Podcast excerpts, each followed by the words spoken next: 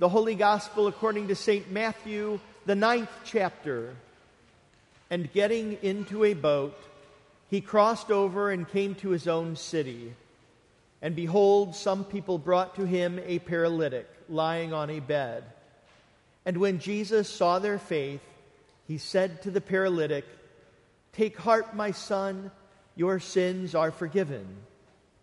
And behold, some of the scribes said to themselves, this man is blaspheming. But Jesus, knowing their thoughts, said, Why do you think evil in your hearts? For which is easier, to say, Your sins are forgiven, or to say, Rise and walk? But that you may know that the Son of Man has authority on earth to forgive sins, he then said to the paralytic, Rise, pick up your bed, and go home. And he rose and went home. When the crowds saw it, they were afraid, and they glorified God, who had given such authority to men. This is the gospel of the Lord. The Lord be with you. And with your spirit. Let us pray. Lord, Holy Spirit, come and enlighten the hearts of your believers. Kindle the fire of love and bless us in the truth of your word. Your word is the eternal truth. Amen. Amen. When asked and not really knowing how to answer, we tend to say, hmm, a good question. Mark Twain's book, A Connecticut Yankee in King Arthur's Court, contains an episode a magician has arrived in a remote village and pretends to be able to tell what is happening in faraway places. And people ask him, Tell us what the king is doing. The king is putting a piece of money in the hand of a godly beggar at this very moment, replies the magician, and the people pay him well for the good news that they have such a merciful ruler. But then a man, the Yankee, asked him, Tell me, what am I doing with my left hand behind my back? And here comes the moment to say, Hmm, a good question. It's much easier to tell about a king in the distance than about the hand which everyone can see except of him.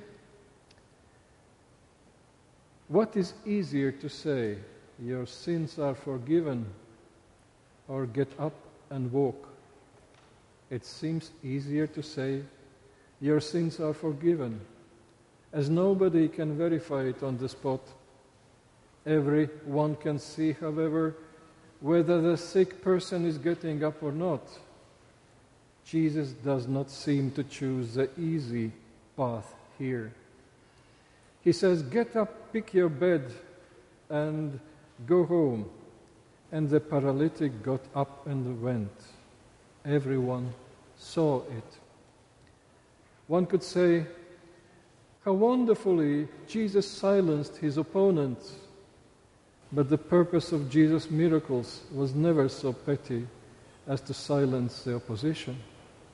This healing was meant to speak plain language so that they would see, confess, and embrace the truth. What truth? The teaching of Jewish rabbis firmly held that suffering and illness are associated with a crime or a sin. No one will be healed until his sins are forgiven. Therefore, we can understand how precious the words of the prophet Micah were to those people of Israel and their rabbis. Who is a God like you who pardons sin? And forgives the transgressions of the remnant of his inheritance. You will tread our sins underfoot and hurl all our iniquities into the depth of the sea. Those words are dear to anyone who realizes how badly they have sinned and what they deserve. But exactly the same words seem to cause the indignation of the scribes. According to Micah, God is the one who forgives sins. God throws iniquities into the depth of the sea. That's what they are so angry about.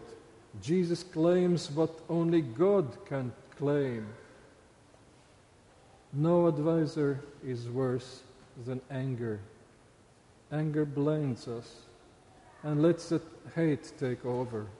When we speak or act in anger, we hear the voices of demons more than God's voice. So we almost certainly will make mistakes. Anger distorts the perception, which leads to bad decisions and causes suffering. It is a mistake even to argue with an angry person. Eventually, both will say words that they will regret later. Jesus does not argue.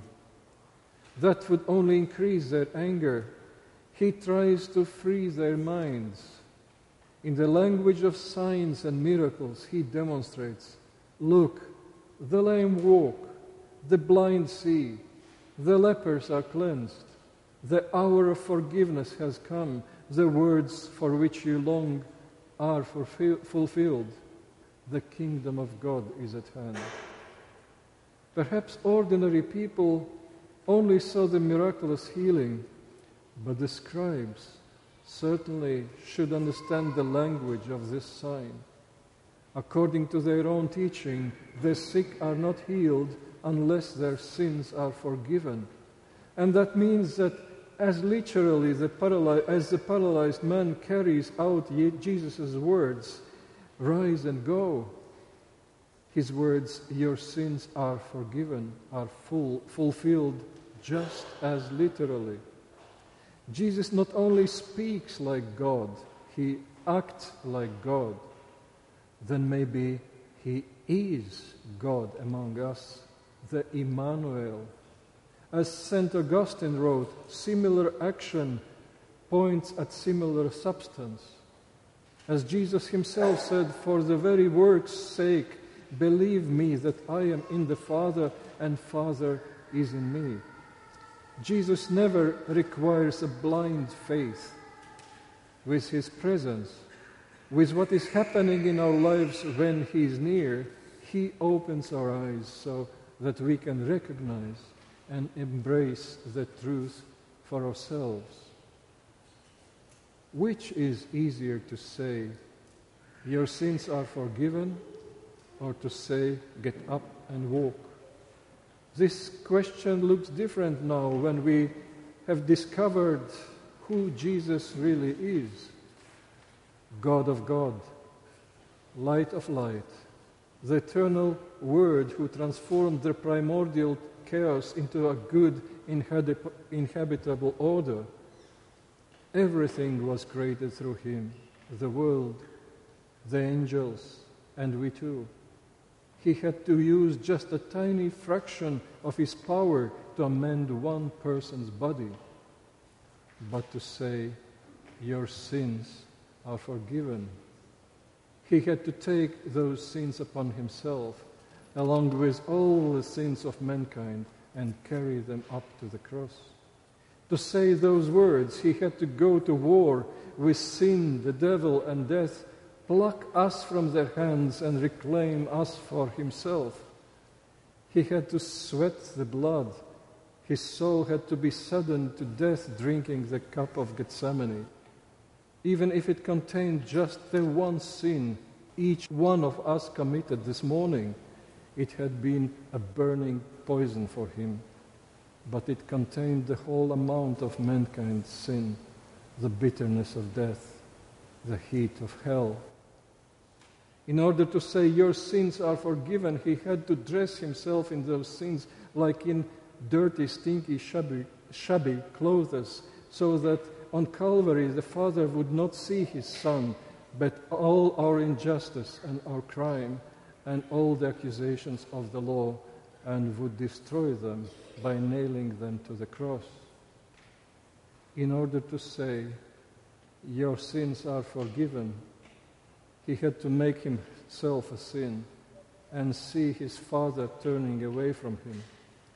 As unbearable was the agony when he died on the cross, Jesus lamented only one thing My God, my God, why have you forsaken me?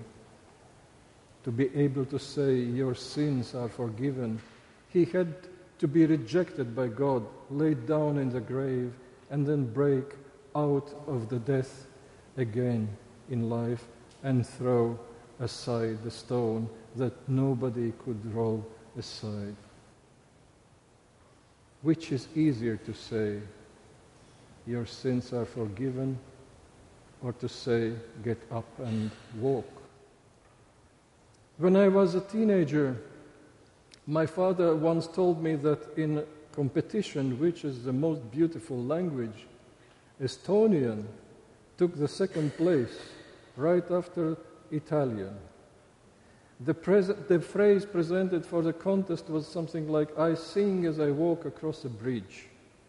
I don't know how it is in Estonian, but obviously it must sound beautifully. I thought, that is not right. How could Estonian sound nicer than Latvian? I was determined to find a sentence in Latvian which would surpass Estonian and even Italian. I did not find it. I couldn't find it. I hadn't heard it yet.